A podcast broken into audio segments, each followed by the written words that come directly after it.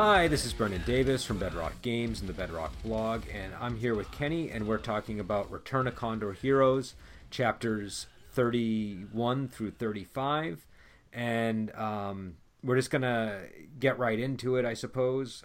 So, you know, Kenny, where did we leave off last time? We left off, we finished chapter 30, and now we're back at, and we're on to 31, and this is... title of the chapter is The Other Half of the Antidote, and the events that occur in this chapter are Huang Rong finally gets her daughter Guo Xiang, also known as Little Heretic, back from Qian in the in Passionless Valley Hall. She invokes sort of his memories of Yingu, and she's able to get her to safety by kicking her, Gongsun Zhi and Li Mochou also return to Passionless Valley, and they conspire together. And Gongsun just keeps cranking up sort of the evil machinations and agrees to throw his own daughter in a poison flower patch so that they can get the antidote and he can marry Li Mochou. And Lu, or his daughter, poisons herself in order to get the antidote for Yang Guo. And by the end of the chapter, Gongsun ends up stealing the real pill. I glossed over a lot of details here, but I don't know. What did you think of this chapter and this part of the story? It was pretty bittersweet because I think, I had Lua, who is just so sweet and kind. Thinking of all these ways that she can try and get this, get the antidote for Yang Guo, and then having her overhear her own father basically plotting to kill her, so that he could marry Li Mochou was probably pretty heartbreaking for her as well. I mean, she, it sounds like from the previous chapters that she was a fairly innocent and naive little girl, and she was actually prepared to forgive her father for throwing her down the crocodile pit with Yang Guo earlier on. She was thinking it was just like a moment of passion, a bit of passion for him. But now that she's actually hearing him, like in cold blood, plotting her the death just so he could marry a beautiful young woman was pretty shocking for her. What was really almost amusing about that scene too is that Li Mochou is even like, hey, we don't actually have to kill her, we can just lie about it and you don't have to lose your daughter. And he's like, no, that, you know, my wife is too shrewd, she'll never believe that. And it's just this, so he's almost too extreme even for Li Mochou. In fact, she's sort of angered by his lust for her, and she's just going along with it because she wants the antidote, and she realizes that's the easiest way for her to get the antidote for herself because she's poisoned by the passion flowers. And I think it's important to note as well, because the Passionless Valley people, sect, were also clueless and then rarely ventured out into the martial world. They had no idea about Li Mochou's deeds in the Jianghu, right? Or that her nickname was like the Scarlet Serpent deity or whatever, and that, you know, she is known for being treacherous and ruthless, and it's funny to see Gongsun Zhi basically fawning all over this very evil woman without any idea that she's probably going to stab him back at the first available opportunity. Well, that's one of the things I like to think about is sort of what would have happened in an alternate universe where he succeeds in his plan, and he defeats the heroes and he marries Li Mochou. I can sort of see her becoming the new leader of Passionless Valley and betraying him, and he ends up at the bottom of a pit, or I mean, her kung fu, I think Li Mochou's kung fu is probably better than Gongsun Zhi's. I mean, it's hard to say because they don't really fight or anything, but just from inferred power ranking, shall we say, it feels like Li Mochou is like sort of not very top, but she's near the pinnacle. Whereas Gongsun Zhi, if you recall earlier on, there was always mentions about the flaws in his kung fu, and now he's also lost the protective Qi of his like special technique where he couldn't eat meat. His big technique is gone, so I think that really weakens him considerably. And Li Mochou, even if she wasn't as powerful as him, she's more conniving and I think more capable of poisoning him he's so lusty for beauties that I think if that she could easily use that to sort of sow the seeds of his defeat. But another thing that we probably shouldn't skip over, that's sort of a minor thing that happens in this chapter, is Guo Fu is really just not getting along with Cheng Ying and Lu Shuang, and you know she just you're really starting to see sort of, not only is she deeply flawed and rash as a character because of how spoiled she's been, but it looks like she's not inherited that much of Huang Rong's intelligence, that she's probably more like her father in that respect. She seems to be not like, there's a number of moments in this chapter where she just kind of is, because she's so rash and because she's not putting two and two together, she's impeding her mother's ability to plan and do the things that Huang Rong is so good at doing.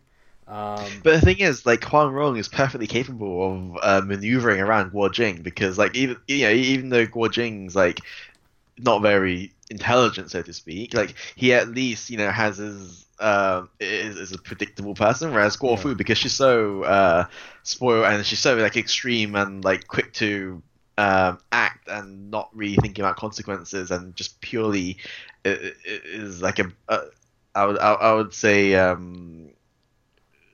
A bundle of instincts, which are negative to other people. Like her mother, doesn't have a good grasp on how to manipulate her so that she fits into her plans. And I think the one of the sort of key points which highlights this is that when Huang Rong gets Guo Shan back, instead of passing it to Guo Fu, her blood daughter, she actually passes it to Yelü Qi. A random Mongolian. And that scene, I enjoyed that scene because she basically she tricks, the way that she tricks Qian, where he's threatening to kill the baby, and he's sort of reliving everything that he's like, the big sin that he committed, he's reliving again. And Huang Rong, instead of freaking out, starts laughing hysterically, and it's like she's doing her best Yingu impression, I think, where she's trying to remind him of what he did, and she just basically tells him to kill the baby, and it throws him off, and eventually I think he drops the baby, and then she makes it look like she just kicks the baby to the side, like she doesn't care, but it's really like a gentle, controlled kick, and then Yelü Qi retrieves her. But I don't know, it's just a very sort of fun but also alarming scene, because you have the dire peril that Guo Xiang is in. And I think by this point, like, Huang Rong is pretty used to it. I mean, she used the same tactic against Li Mochou as well. Like, in the forest, where she pretends she has no regard for the baby at all, and she's attacking without regard, but in reality, she's controlling her strikes so that she doesn't actually hurt the baby. But both Li Mochou and Qian were fooled by her performance into thinking that she doesn't really care at all about the child. And which is quite... I guess... It sort of highlights Huang Rong's sort of cunning and not really patience, but her shrewd mind there, and the control over her acting, I guess, her acting skills there. And one thing worth mentioning here is that throughout all of this sort of her laughing maniacally and trying to make Qian relive his dark days, Guo Fu had no idea what was going on. She's like, "Oh no, my mother's gone mad. What should I do?" Yeah, no, she has no clue. And again, I think going back to what you were saying about Huang Rong's inability to sort of work around her, a large part of it is, the reason why she can do it with Guo Jing is because he's like a moral person. He's got like a very strong moral center, and his principles are easy, like you said, sort of predictable. With her, she doesn't really seem... I feel like she's all... Whatever context she's in will kind of shape what behavior... She like she's doing awful things. She's she's trying to cripple people. She's behaving like a villain, and it's just the fact that she's surrounded by a righteous family that she doesn't get. She's not necessarily being categorized as one of the bad guys in the story. Do you know what I mean? Like, see, like in other novels, like this is like the stereotypical spoiled young master character who makes trouble everywhere because they think, "Oh, I am the most important person in the world. I have strong parents backing me, and it's hero Guo and but the chief of the beggar sect, Huang Rong, is my mother." No, it's a, but I mean it you know, and again there's that scene where she's you know, she tries to cripple Lu Shuang's other leg. You know, it's a and she gets jealous of Cheng Ying, and it's just you know, eventually, you know, she I don't know. I mean, would you say that she's a bad person, or would you say she's just deeply misguided and rash and just doesn't have the right upbringing?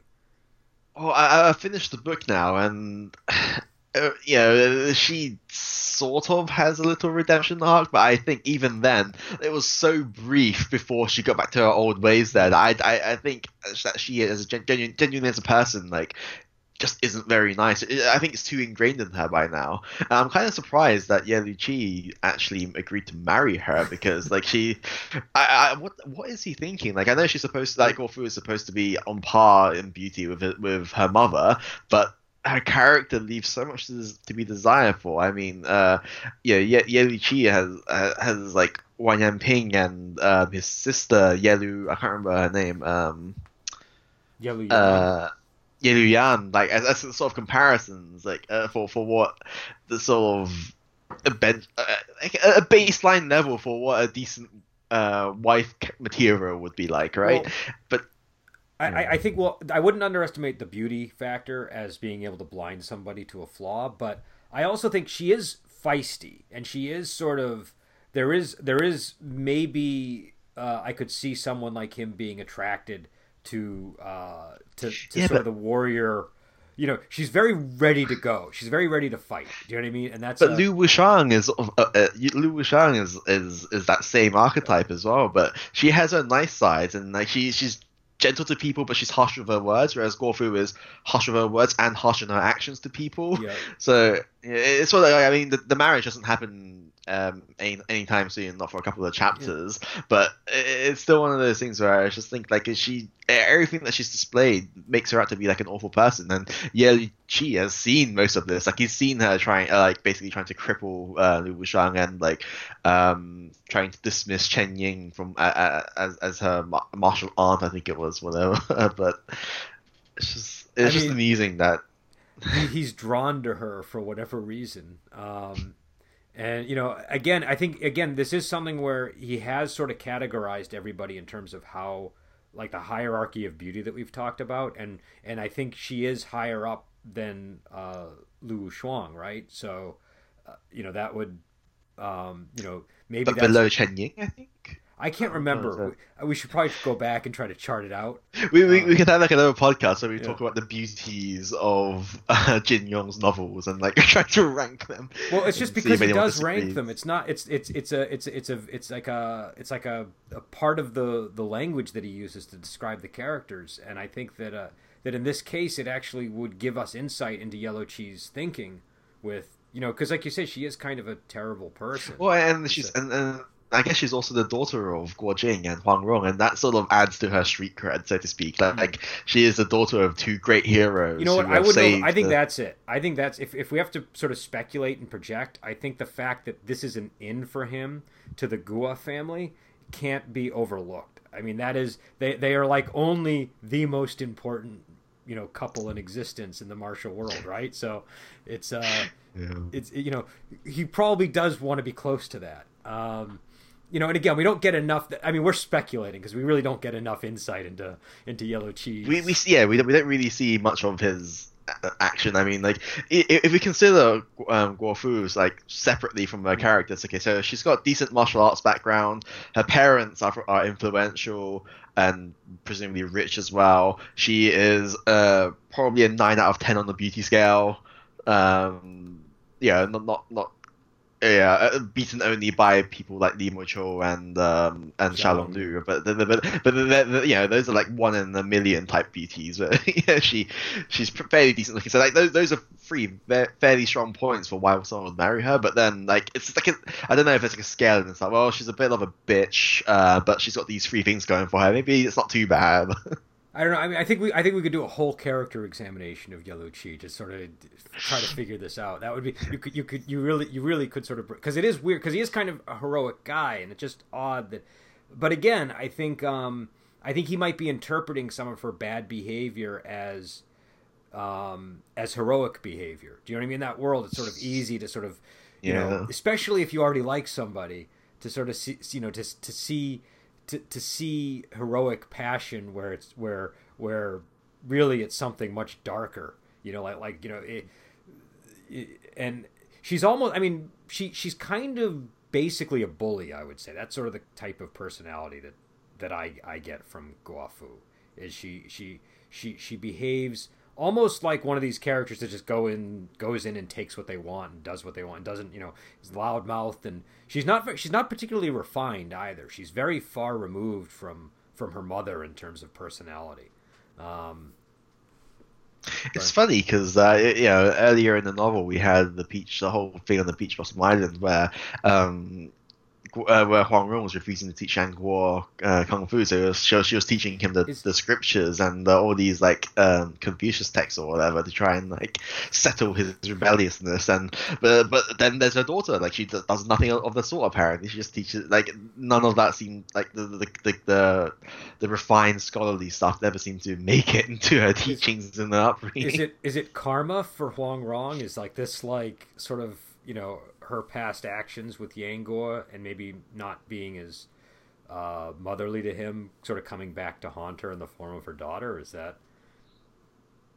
Yeah, I think it's just... Well, we do know for a fact that, you know, while Guo Jing dotes on his daughter, he doesn't spoil her, but Huang Rong is the one who's always shielding her from everything.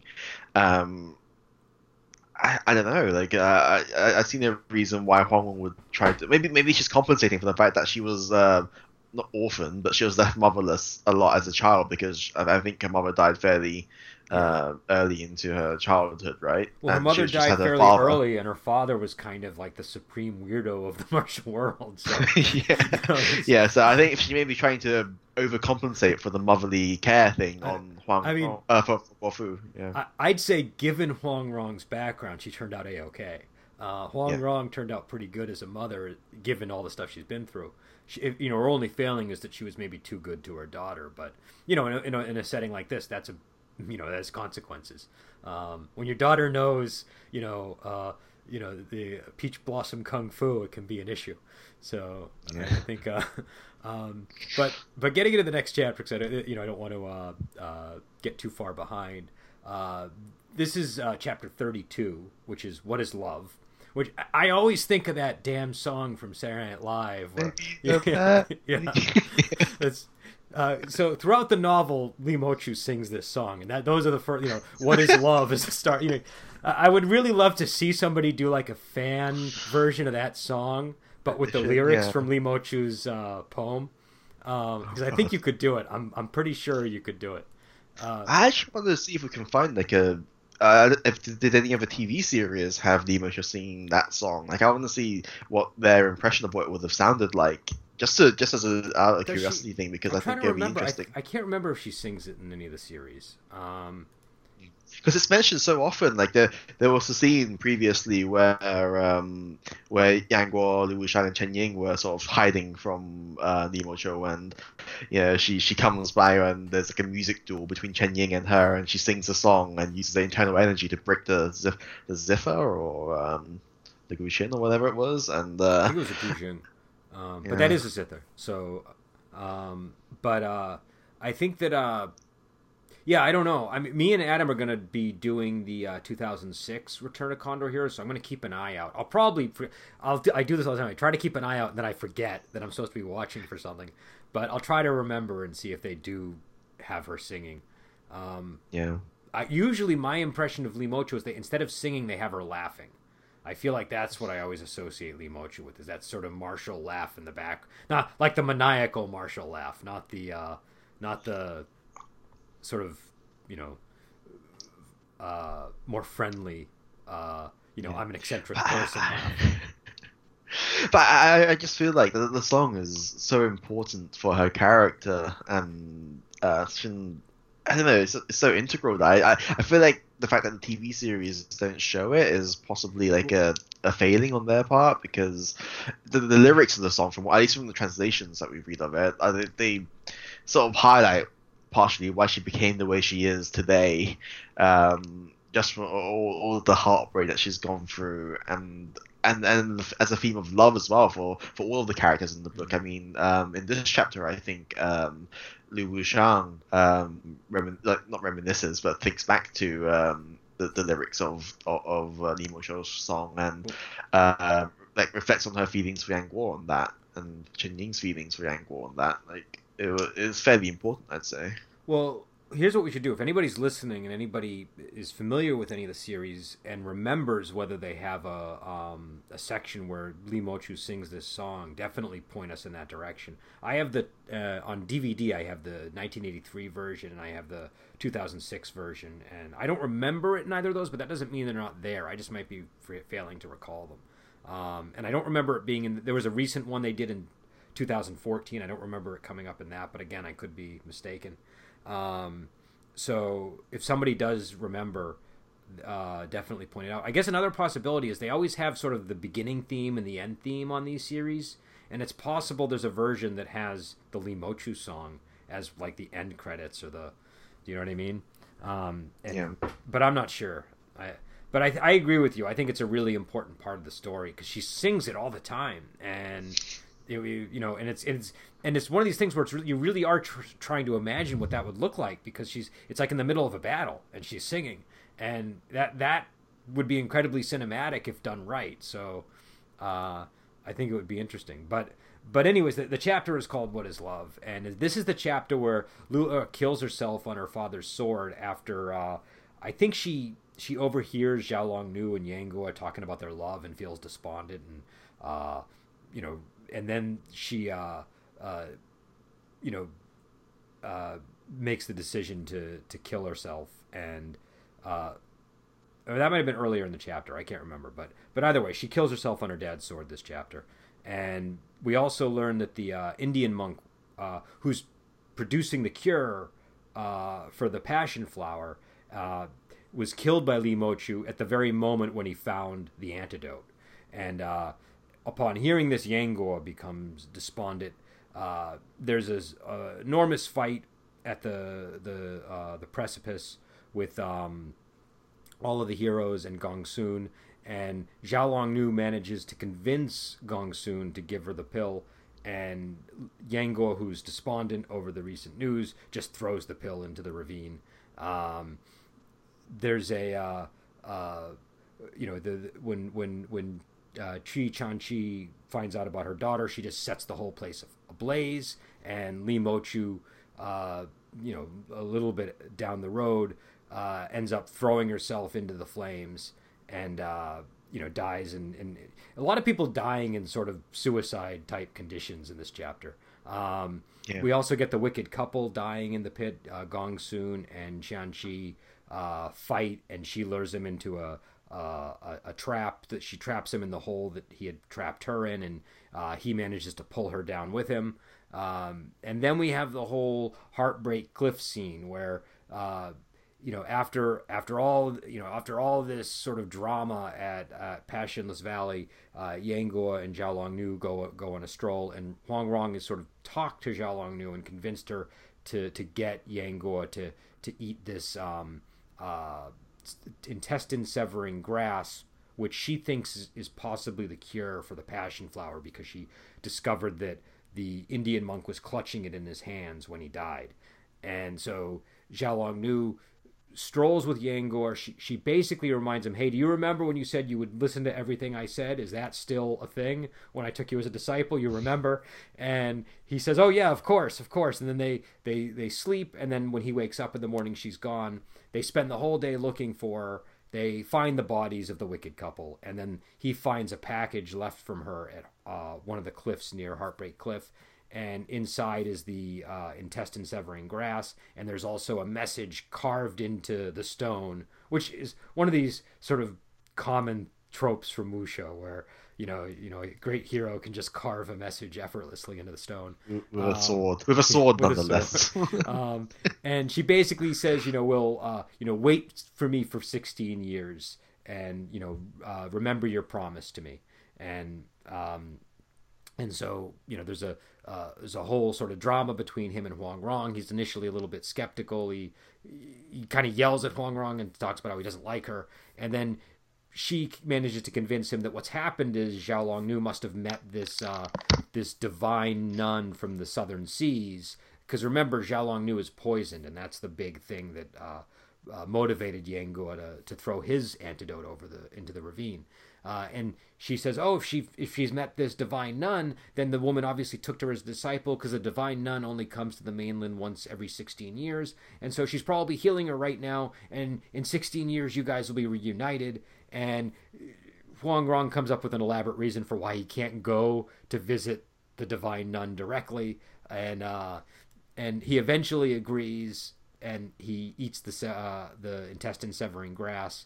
And he stays behind in Passionless Valley with Cheng Ying and Lu Shuang. They become sworn siblings, and he teaches Lu Shuang the Jade Maiden principles and the techniques, because she's technically part of the same sect as him. And together they all purge the Valley of the Passion Flowers. And then Yang Guo ends up departing from Passionless Valley and reunites with his eagle brother. And they end up going to the southern coast, where he trains for years to master some. I think he tries to master the. He's at the wooden sword phase of the training, right? And his kung fu improves tremendously during this time, and then that's the end of the chapter, and then we get to chapter 35, or I'm sorry, 34. 33. Oh yeah, I'm way off on numbers. I apologize. Yeah, but we just have to say that the first two chapters in this sort of block of chapters is very meaty. A lot of stuff happens here that's all very important to the story, and we can't really gloss over it if we want to talk about it. I think the other couple of chapters coming up are relatively lighter on key plot points. So in chapter 32, I mean.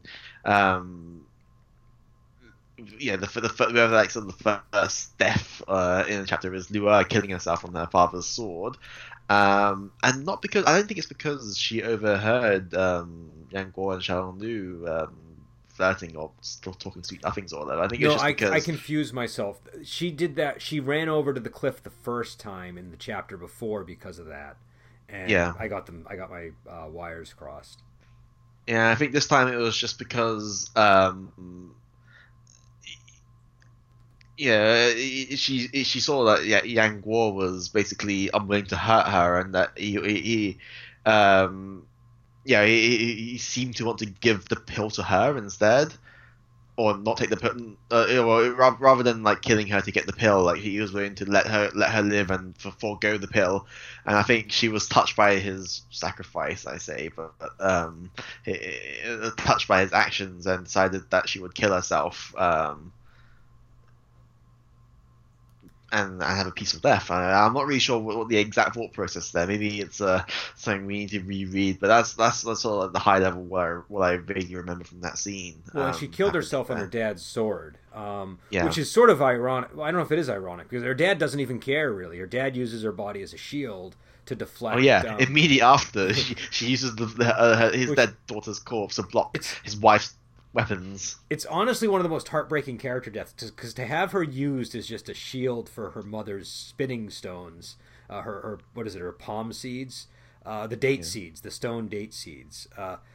It's just, I don't know. It's just, you just get this image of it's there's just no dignity in it after that. It was one of the more difficult moments in the story.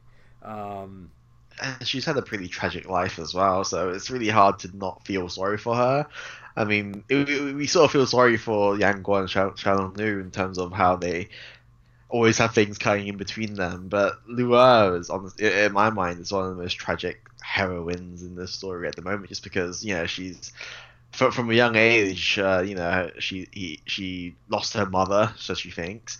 Finds out that her father had trapped her mother in a cave, or killed her mother, and then gets thrown by her father and down into a pit of crocodiles, and then the father plots with a random woman to kill her so that he could have the antidote. I mean, she has a lot of stuff happening to her that's not very pleasant, and it's kind of amazing that, you know, despite all of this, she still keeps her sort of sweet disposition and her caring for Yang Guo. You know, like, she's obviously clearly aware of Yang Guo and Xiaolongnu's relationship, and that Yang Guo will never love anyone else other than Xiaolongnu, but yet she's still willing to do, you know, to perform all these sacrifices for him to make sure that he can live a happy life.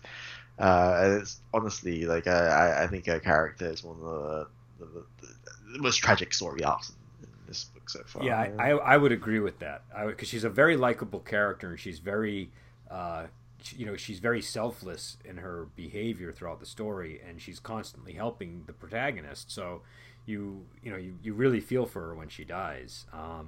And I guess that's an interesting contrast to the next person who kills themselves, which is Li Mochou, who, when the place catches on fire, I think Reverend Yideng seals one of her acupoints so that she can't cause too much trouble, but she's able to still kind of move around.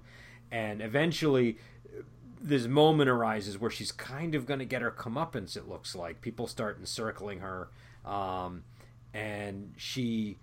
I think she tries to throw herself on one of the Wu brothers' swords, but he's not really able to commit to killing her, and he backs off. And she sees the fires, and she mistakes, I forget which couple it is, but she mistakes somebody. She mistakes people for her former love and his lover.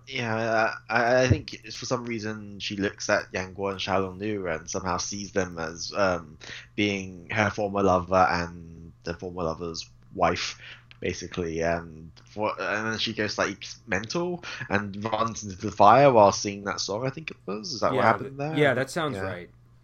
She's singing the "Oh Mortals, What Is Love," and she burns to death. And it's a pretty dramatic death. I still don't know how I feel about this death for Li Mochou, but this is one that's always sort of perplexed me. But it's very dramatic, and people feel sad over her death. They don't feel, you don't get this sense that people are satisfied that she's died. They feel sort of bad for her, and then there's the other couple that the wicked couple who kill each other. And it's sort of like this. I think the saying here is that being hosted by her own petard there, because she basically set the trap for Gongsun Zhi, and in the moment that the trap succeeds, Gongsun Zhi manages to drag her down with him, basically, right? Yeah. He manages to. It's kind of like the scene in Lord of the Rings where Gandalf gets dragged in by the Balrog. I think that's sort of how I imagine it. Where there's like this moment where it seems like she's won, and then boom, she gets sucked in, I think. It's a fitting end for both of them. I think there's a hierarchy of sympathy in these deaths, where you have the who you feel the worst for, Li Mochou, who you still feel bad for, but you understand she probably deserves to die, and then the wicked couple who just you could really care less. You're quite happy to have them dead. And then there's the whole scene at Broken Hearted Cliff too, which I think is kind of the pivotal moment in the chapter for me. And the actual thing that that Zhao Longnu carves into the stone is, 16 years from now we will meet here. The love between husband and wife is profoundly great. Do not break your promise. Zhao Longnu addresses husband Yang Long, and I don't know. I think it's. It's when I first encountered this part of the story, it really confused me, because it took me a while to understand what Huang Rong was trying to say. Not this time, but like the very first time I ever encountered it, I just found it a very confusing explanation for what happened. But now I really like this idea that she's spun about the divine nun who's possibly healing Xiaolongnu for 16 years, and Yang Guo is sort of clinging to this idea and waiting. I don't know. Well, and it's also because the way, what's important is that the passage on the cliff was actually written by Xiaolongnu and not something concocted by Huang Rong. Like, Xiaolongnu wrote 16 years, and we find out later why she actually wrote that text. But, and I think that's why Yang Guo clings to the hope that there's, because Xiaolongnu said it herself. And he recognizes her handwriting due to the special way that she writes Yang Guo. Something about the way she does. There's like an extra stroke or something, right? In the an extra bit or curve or whatever that makes it distinct to her handwriting. And he obviously trusts her enough that if she says 16 years, she will mean 16 years.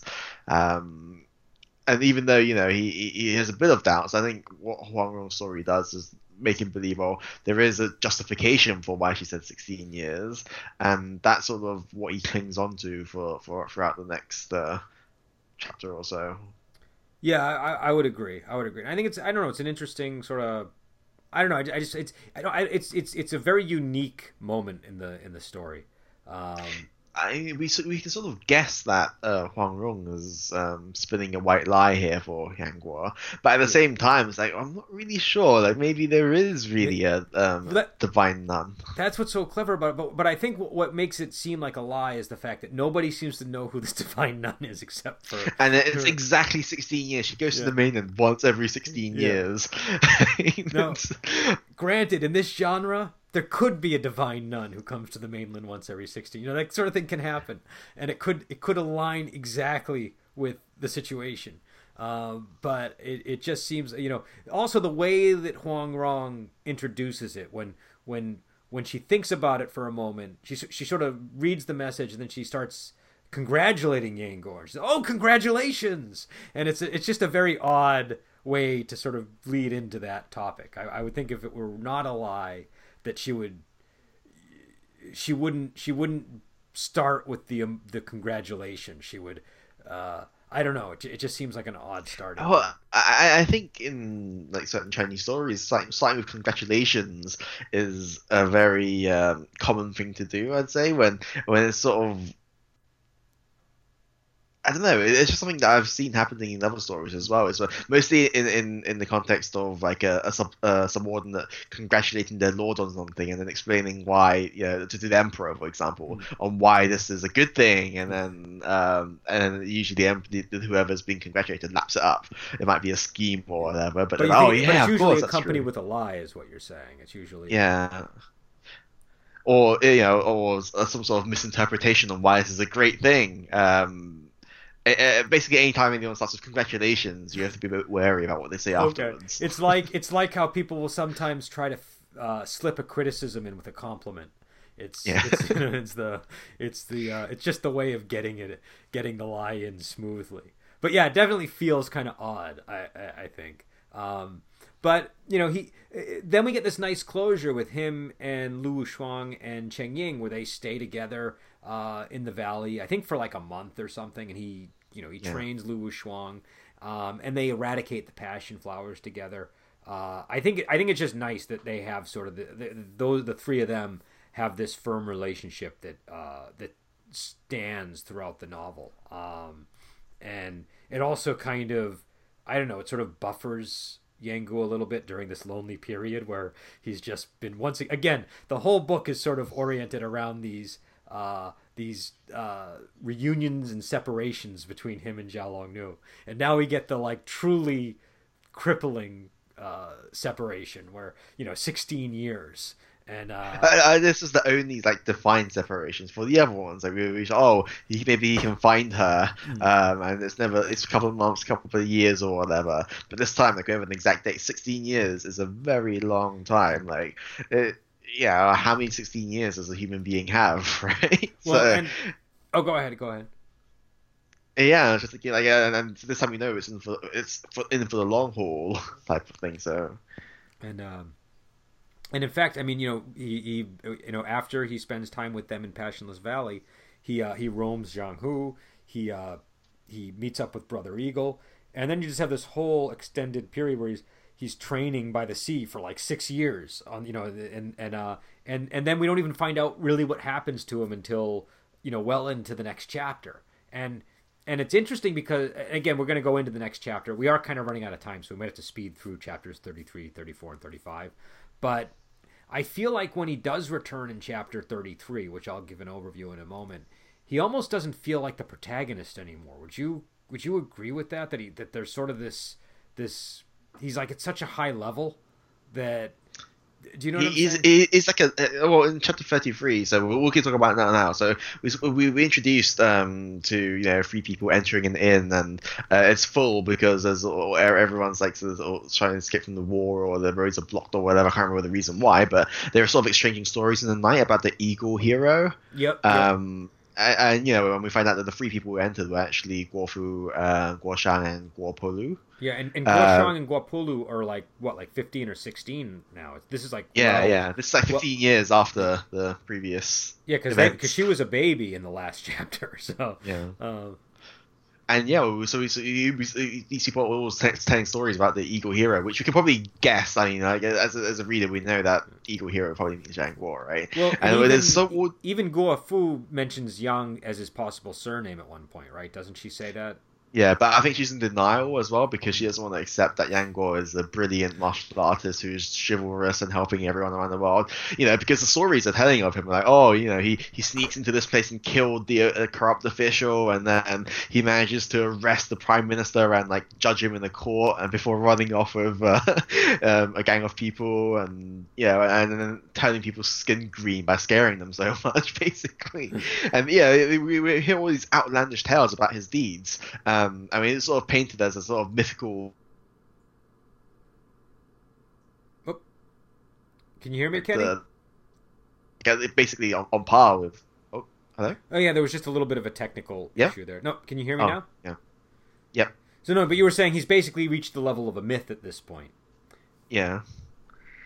And yeah, so throughout chapter 33, a lot of it is dedicated to them, everyone talking about this eagle hero. And Guo Shan, who is, I don't know if we're told her nickname at this point, but it's she's basically the little Eastern Heretic, sort of named after her grandfather in a bit, in a sense, who's the Eastern Heretic. And she wants to meet this eagle hero, and one of the people in the inn, who we find out is Big Head Ghost, I think it was, says, if you want to see the eagle hero, come with me. And she basically, Guo Shan basically just runs after him, and despite Guo Fu trying to stop her, Guo Shan manages to get away, and there's a whole scene where she meets with the ghosts of the Western Cave, Western Mountain. Yeah, Ghost of Xishan, like, right? Yeah, and it's a group of 10 people who are like sworn brotherhood type of thing.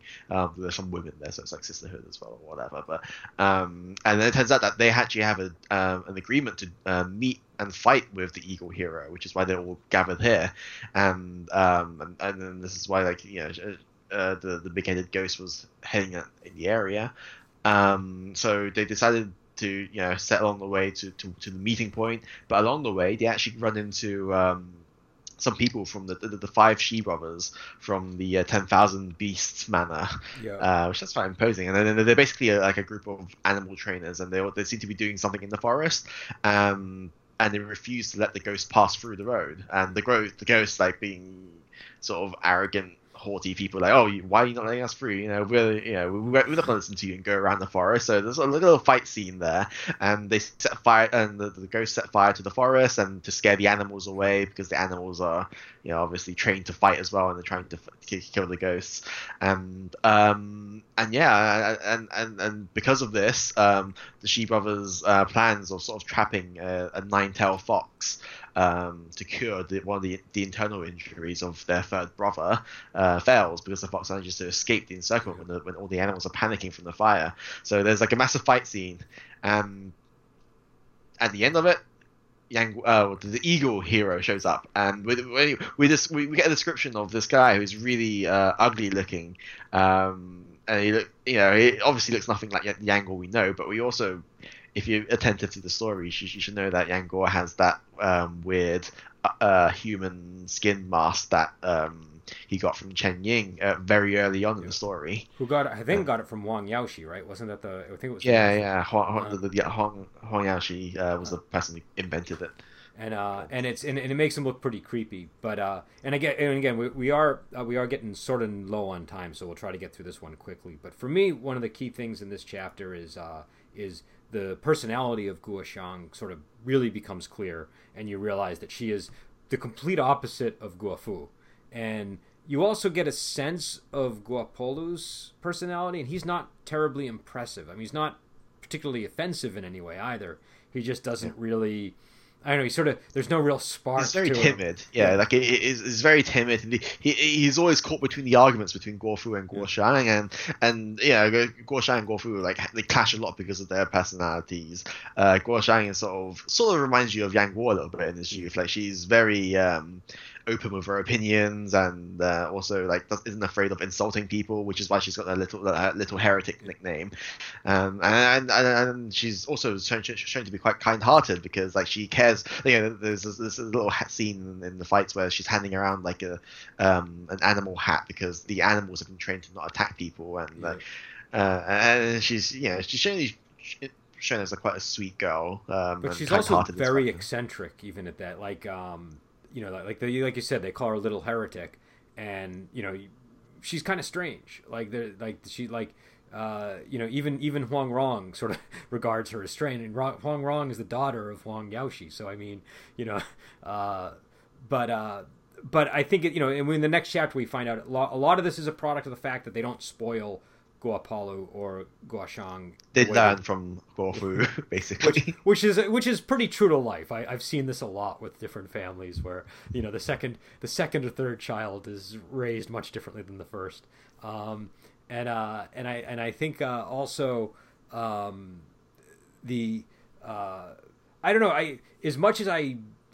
we get a lot more of Guo Fu's really difficult personality, but the one thing that you at least start to get by this point with her is you at least kind of have to respect her personality because it has consequences.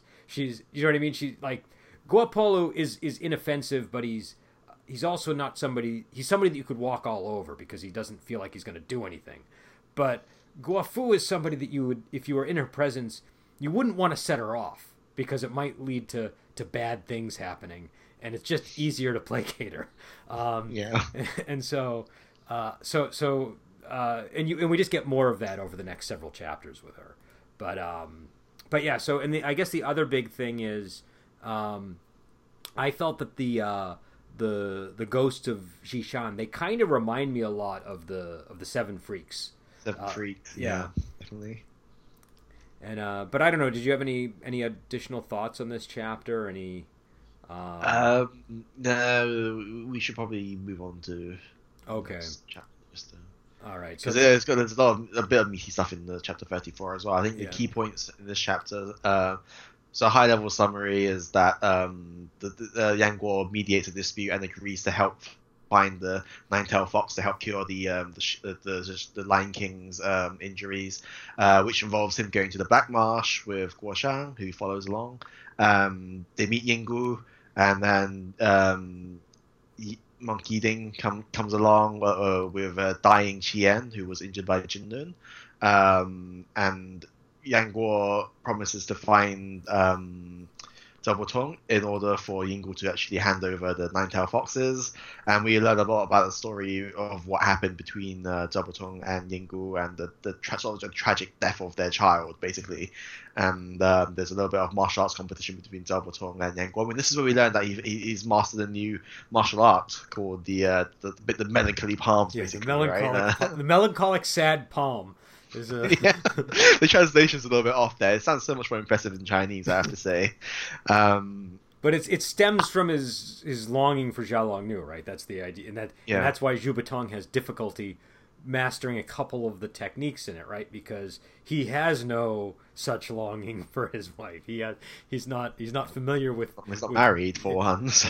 But for his significant other person, that he's been running away from all these years. But in the end, they both agree to forgive both So Yang Guo manages to lure Zhou Botong back to meet with Yingu, and they both Zhou Botong and Yingu both forgives Qian, who dies in peace, which is a nice bit of closure there if you have sort of followed his antics from from Legend of the Condor Heroes. I like how we're getting this closure with a lot of these great figures from the first story, and I particularly enjoy seeing Yingu again. And she's a really, in the one hand, she's kind of a bad person because she never relinquishes this grudge she has, but the grudge is fairly reasonable. I mean, somebody palmed her child to death, and then Reverend Yideng refused to heal the child because he wanted to fight in a competition. So I think her grievance is one of the most understandable grievances in the whole story. And it's nice and then for no apparent reason, Zhou Botong just avoids her and doesn't,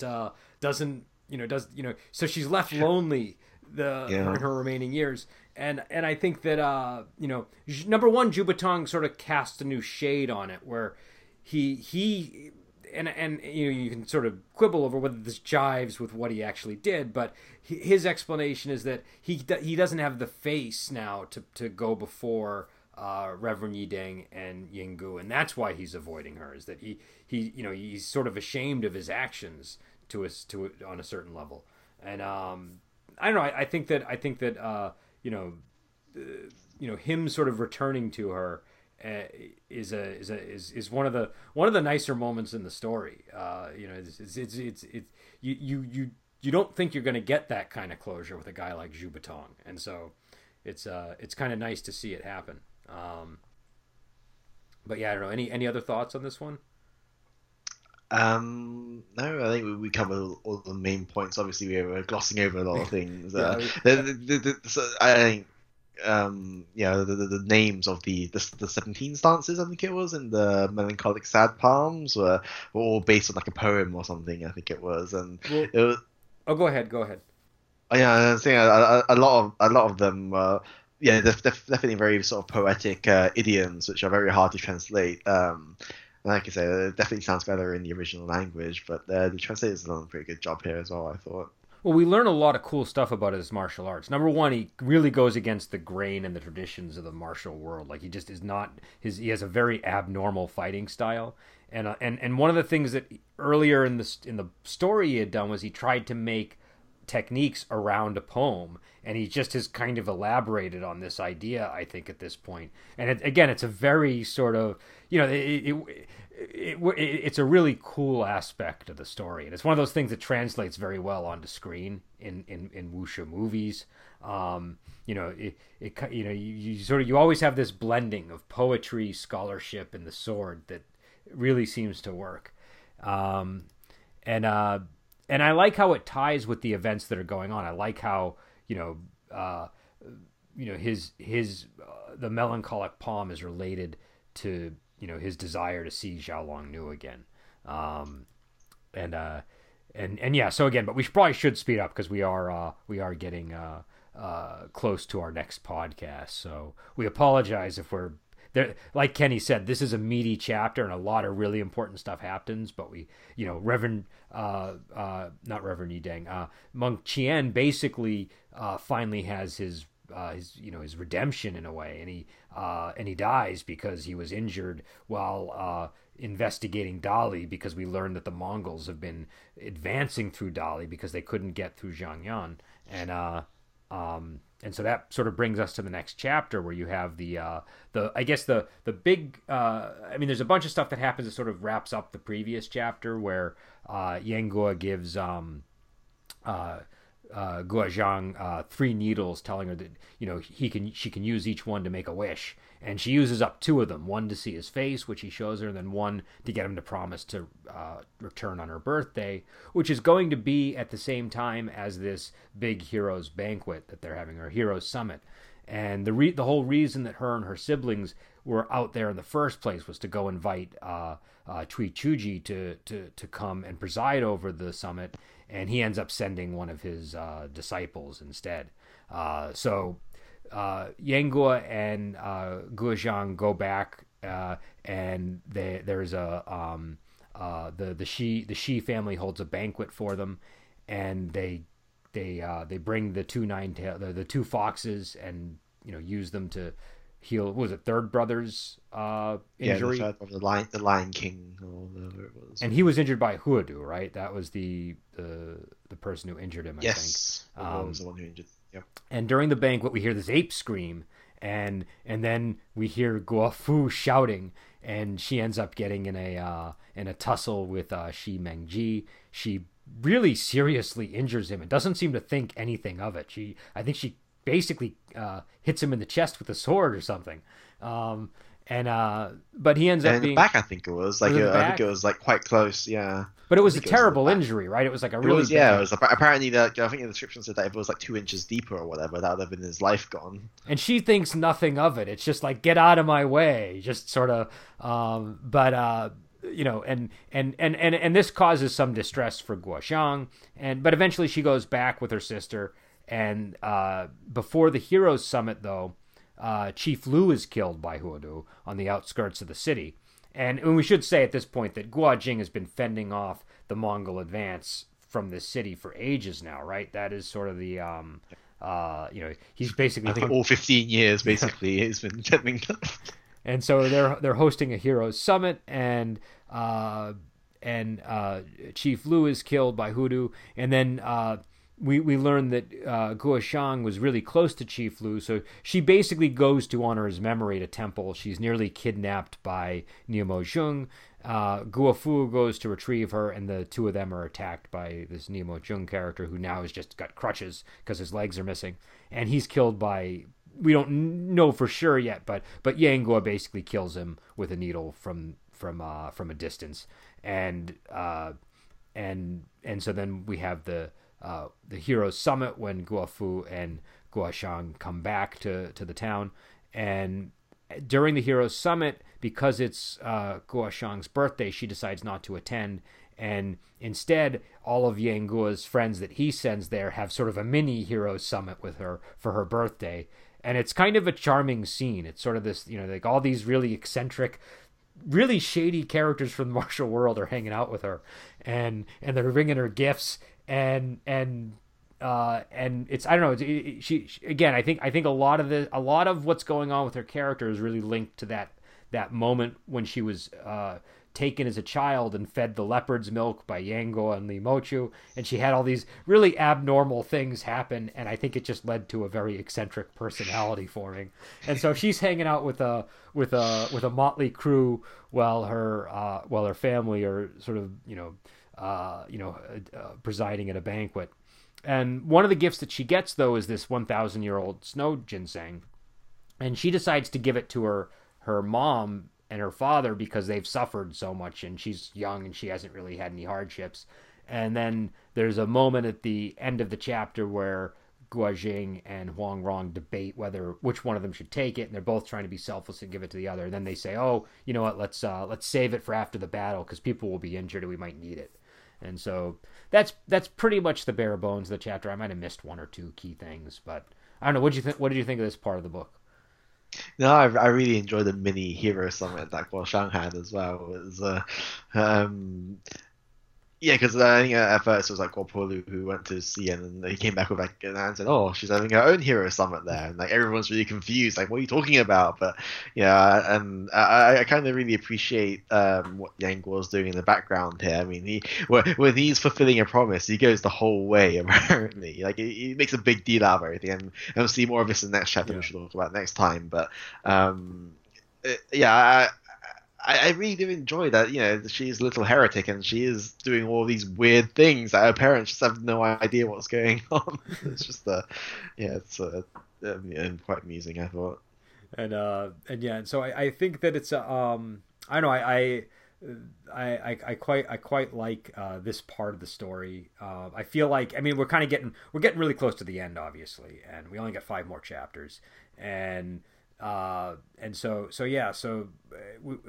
sorry, but we are running out of time. So, I'm afraid we're probably gonna have to wrap it up fairly quickly, but yeah, I thought this was a good chapter, and I think that it was nice to see Nemo Shung sort of get his just desserts, and, it was, and that mini hero summit was a funny sort of moment in the story, and also a chance for us to kind of see the martial world now. Do you know what I mean? To sort of see that things have evolved, that there are these other eccentric heroes that are now sort of rising up, and a lot of them are friends of Yang Guo, and so it's, you know, I cannot understate how many new characters get introduced in these chapters. There's a host of people with names like Merciless Killer Priestess Cheng Ying, and Turning Wheel. I can't remember the rest of his name, but the Turning Wheel guy, and the ghost that uses like an account book as a weapon. With, oh yeah, like, yeah. He's got the iron account book where he keeps all the debts people owe him, there's some real eccentric characters.